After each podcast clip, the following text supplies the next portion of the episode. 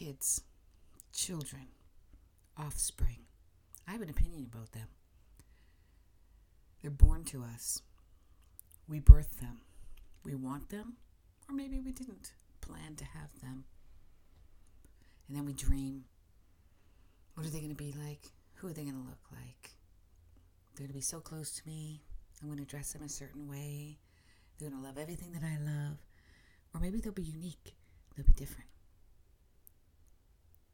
They won't be as shy as I am. They'll be more outgoing than I am. And then we have these tiny little human beings where souls have entered into the vessels called the body. And they have chosen this vessel, they have chosen this body, they've chosen their environment, and they have chosen you. You are part of that environment. You are where they want to learn their biggest karmic lessons. Dun, dun, dun. And that's where the danger, the reality, the bliss, the abundance, the full of love lesson begins. In fact, if you want to add to this, you chose them. There was a karmic agreement before this all happened.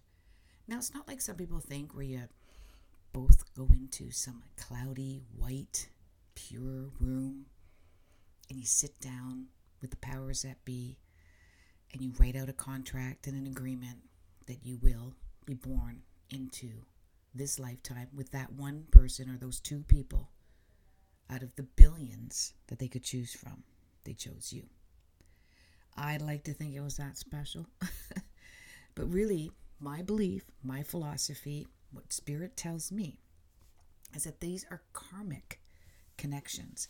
And what that means is that most of us have a karmic family, and that family is extended into friends, co workers, neighbors, other people's friends of friends, family, immediate family, extended family. Often you know who your karmic family is because the moment that you meet them, you feel a connection. And that could be a very comfortable, homey like connection, or it can be a connection where you just can't stand that person the minute you meet them. And that's because they come from your karmic village. Okay? I like to look at it as a karmic village. And you tend to gravitate towards each other in every single lifetime. Now, the reason that you gravitate even towards the one that you have disdain with, which can come in the form of brothers, sisters, friends, lovers, partners, parents, co workers, bosses, is because there's some unfinished business. You've had an unpleasant experience with them in the past life. You have had a very pleasant experience with them in a past life. And so you're here to support each other, to comfort each other. Except you're in a different environment. You're in a different outfit. You're in a different vessel. And so it has a different taste, a different color, a different smell, a different essence. Okay, I'm using those as metaphors. And so you're not going to react exactly like the last time. So you do have to get be reacquainted with each other in this new body, in this new mind, in this new thought. But something will connect. And many times, not always, but many times we will reconnect and we will choose this time you will be the mom, and this time I will be the daughter. This time you will be the father, and this time I will be the son. This time I will be the parent, and this time you will be the child. Okay, you might have been best friends in a past life. You might have been enemies. You might have gone into war, into battle with each other. I might have been your sergeant, and you may have been a soldier and we went through a horrific horrific time.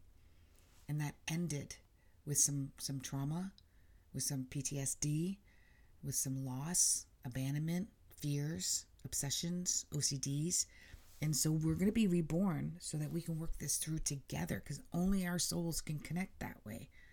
We experience this together. We're going to only want to gravitate towards each other. Let's say you had a past relationship in a past life where you had a terrible, horrible experience with your father. And it ended in hatred, it ended in despair, it ended in a huge disconnection. And you left that lifetime with a lot of open wounds.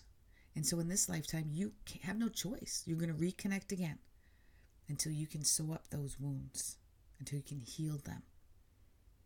And it's not pleasant. And so your children, most likely, is that type of karmic connection. And that's why many, many, many parents do not have the child parent connection or bond like they expected to have. And so, what I love about what I do with my readings and my sessions, my intuition, my psychology, my astrology, my philosophy, when spirit talks to me, I can tell you everything about your past life with that child and their past life. I can not just the past one, I can see three, four, five, six. I can walk you through a past life regression with that child, and we can enter into that dimension that is still there because there's no concept of time. All our lives are just one one big giant event moment, one big giant moment. And I know, hard to conceptualize, hard for me too, very difficult. However, in our human form, the more that you understand who your child is, why your child is the way that they are. So, for instance, when I look at their sun sign, I can see, when I look at the, their chart, I'm looking at the map of the sky, the day, the moment that they took their first breath in this lifetime. And why why are 20 other children that are born exactly in that same place or 100 other children that are born exactly in that same city why aren't they exactly identically the same? Because there's nurture versus nature. They're in different environments. So different parts of their personality traits will react and respond and morph into in, into different uh, combinations okay? Different combinations according to their environment. But there will be a similarity. So, a very, they're very accurate similarity, just the stories will be slightly different. And so, their sun sign is here. What are they here to learn? What what characteristic traits are they here to develop? Their moon sign is how do they relate to mom? What are their needs? How do they act when they're emotional? How do they act when their needs aren't being met? And then there's our Mercury, which is about communication. So, how do they communicate? How do they speak when they're upset? How do they speak when they're excited? How do they talk? How do they receive information? How does it filter through them? Does it filter through them with joy, with with anxiety, with drama? Does it filter out as screaming, yelling, drama, overly excited, ambitious, pushy? Or, or is it reserved and quiet and artistic and creative and silent and alone? And then there's Venus. How do they love? What do they love? Who do they love? What is their self love like? How do they filter out love? What do they do when they love something and someone? What are their personal interests? What are their passions? What are they going to be interested in? Even in their career, let's find a career that they're going to love. What is that going to be? How can you guide them towards that? For them, for their needs, not yours. And then there's Mars. How do they take action when they want something? How do they how do they react when they're angry, when they're frustrated, when they want to move forward? Do they retaliate? Do they have anger management issues? Do they recoil? Do they become introverted? All different. And then there's an interweaving of these planets, and those are only those are the five personal planets. Then we have then we have Jupiter, Saturn, Uranus, Neptune, and Pluto, and those are the external ones. And how do they all react with each other? Oh, let's say the moon, which is all about emotions, is opposing Neptune, Well, your mother's been missing in your life. There was a distance. Possibly she was missing because she had mental health issues or drug issues, or she was uh, fanatical religious, or she just wasn't there, or you were adopted. Right? So all of this makes a big difference. And then what about yours? Mom, dad, parental, got guardian? What about your chart? And how do they mix together? Are they oil and water? Right? Or Are they, you know, are they apple and oranges? You know, how do they intermix? How do they oppose each other? How do they get along? What parts of your personality is going to be in conflict with theirs? And how can you handle that? How can you react to that? How can you make it work? Because you can make it work.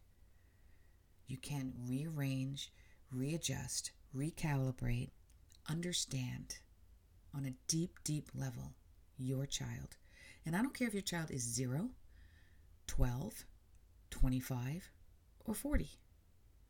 Any time is a good time to understand them and understand why this relationship you have with them exists. They have karmic lessons, you have karmic lessons. We're all here to grow, to become one with Source. Namaste.